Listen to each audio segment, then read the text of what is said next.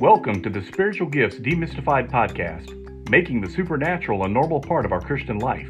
Now, here is your host, Amanda Richard.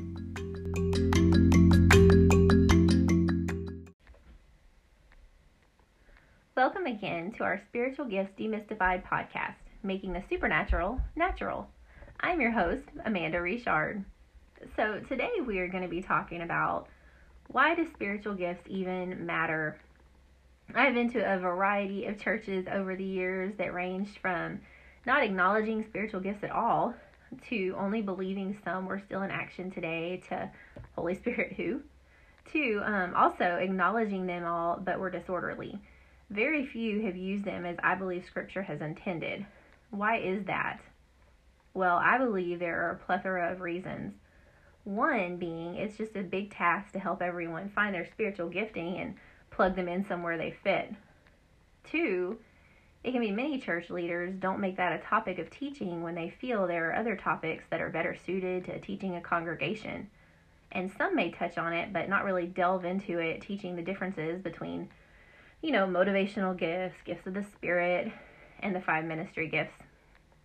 I've heard still others teach on it, but feel that labeling someone with, say, the gift of teaching or serving puts them in a box, as we shouldn't shirk a place to serve if it's needed. There have been some, get this, that wouldn't teach on it or let others teach on it because they didn't understand it. And that's a true story. So, why is there such a pervasive lack of knowledge in our churches today about spiritual gifts, what they are, and when and where they should even be used? Even what some may call you know, in people what may call in the charismatic circles, there is a lack of knowledge about the gifts and their use, leading many denominations to cut the use of them out completely. Many believers have been so hurt by their misuse that they turn away from anything supernatural at all, and then that's how we get these negative Nancy blog posts and articles and sermons demonizing and delegitimizing things of the spirit, or even worse, calling works of the spirit works of demons. You know, I've always found it interesting that some were more apt to believe demons were at work than the Holy Spirit, but you know, whatevs, I guess. 1 Corinthians 12:1 tells us, "Now concerning spiritual gifts, brothers, I do not want you to be uninformed." Several versions say, "Now concerning spiritual gifts, brothers, I don't want you to be ignorant."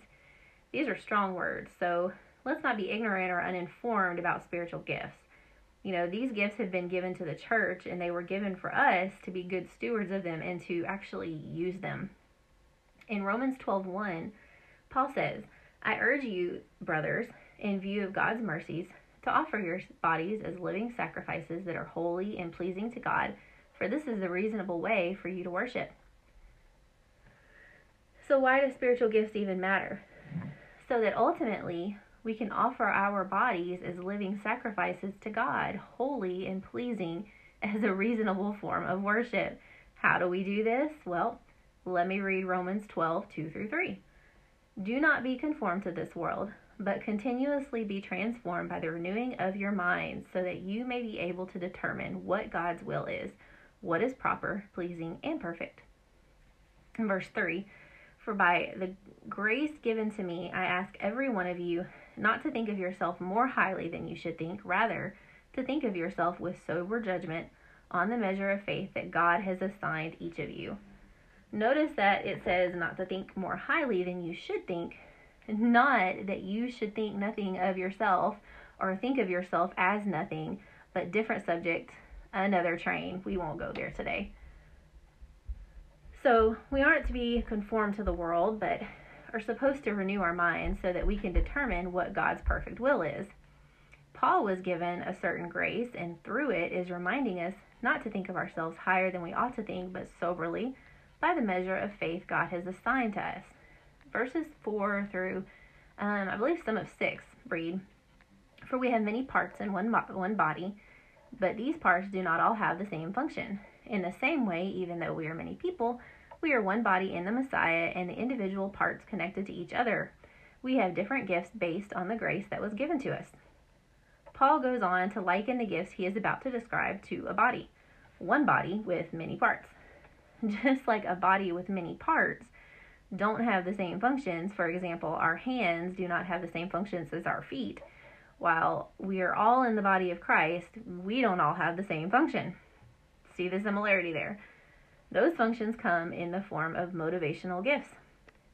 When we use our spiritual gift in the church, we are causing the church to function the way Jesus intended it to. By each of us functioning in the, in the capacity or gift given, the church body is running the way it is supposed to. When all of the gifts are recognized and functioning in the church, only then can the church function in the way Jesus intended. So it's kind of a wonder that Satan has really attacked this area in the church, huh? When believers recognize and use their gifts, this makes them feel fulfilled in their work and ministry, and in doing so, builds up the church, which is kind of the whole point, right? Are you serving in your church but not feeling fulfilled spiritually? Do you stay busy helping with programs or other functions but left are left drained instead of it filling your uh, spiritual fuel tank, so to speak? If so, you likely aren't serving in the capacity of your gifting. And before I get leaders and pastors saying, whoa, whoa, whoa, let's caveat with I realize, especially if your church is just starting out or smaller, sometimes jobs just have to be done and roles have to be filled. And that's, you know what, that's okay. But we can't take for granted someone serving and filling a spot who isn't serving elsewhere in their gifting. There are two things that can happen here. One being those who are gifted in certain areas aren't stepping up or won't because the areas they are gifted in are filled, or second, those stepping up and filling roles they aren't gifted in wind up being the go to people. And ultimately, these people get burnt out. These are the people you see, you know, at every function, you know, and they're the people that are there at the beginning, they're the people that are cleaning up at the end. And, you know, these people can get burnt out because they're the ones that are called for everything because they will show up. It's important to be cognizant here and as leaders in the local body be watching for those areas. You know make sure these people also are able to serve in their gifting in the area of their gifting. And when we recognize our spiritual gifts we can find out where in our local church body we will be best suited to serve and places that might be best left for other giftings. Also because our motivational gifts are so ingrained into who we are when we educate ourselves about them i.e you know, be part of the informed crowd Paul wants us to be, we will know better how to minister outside the church. And really, that's what it's all about, right? I mean, we want it to be so much a part of us that we just naturally flow in our motivational gift and gifts of the Spirit so that we don't even have to stop and think and say, oh, hey, I used my gift today. Oh, my goodness, I used a word of wisdom today. You know, it, we want it to be just a natural part of our everyday life. And as we mature in Christ, we will flow in these gifts as long as we open them up and decide to use them. And that's kind of the caveat of a gift, right? We can either keep it wrapped up in its pretty little package or put it away and or we can open it up and open that sucker up and by golly just use it. And so I vote for using it.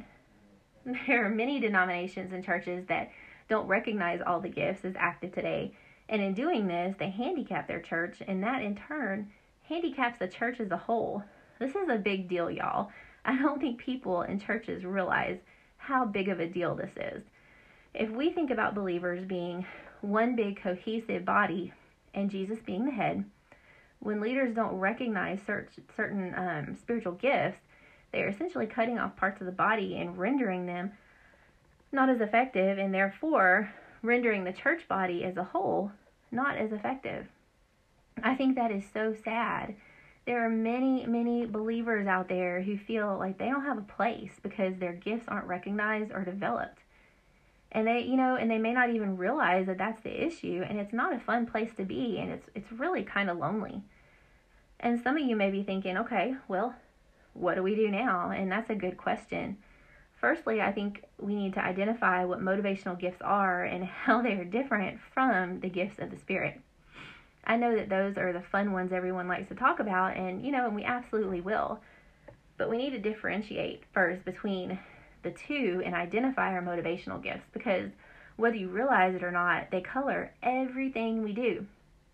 There are strengths and weaknesses we can succumb to, especially when we don't realize just how much that gift affects our lives and how we respond to the world around us. It's fascinating, isn't it? I think it's fascinating. So, you know, Christianity was not meant to be boring or drab. God loves us so much that He made us all so uniquely, and I love to see how everyone's temperaments and personalities make each of our giftings so colorful and beautiful. And so, you know, let's learn how to steward them well. So, I want to thank you again for joining us on Spiritual Gifts Demystified. Next time, I will share about my experience with feeling out of place in the local church and what exactly are motivational gifts. If you enjoyed this podcast and want to get more content like this, ch- uh, just check out our group on Facebook, Spiritual Gifts Demystified.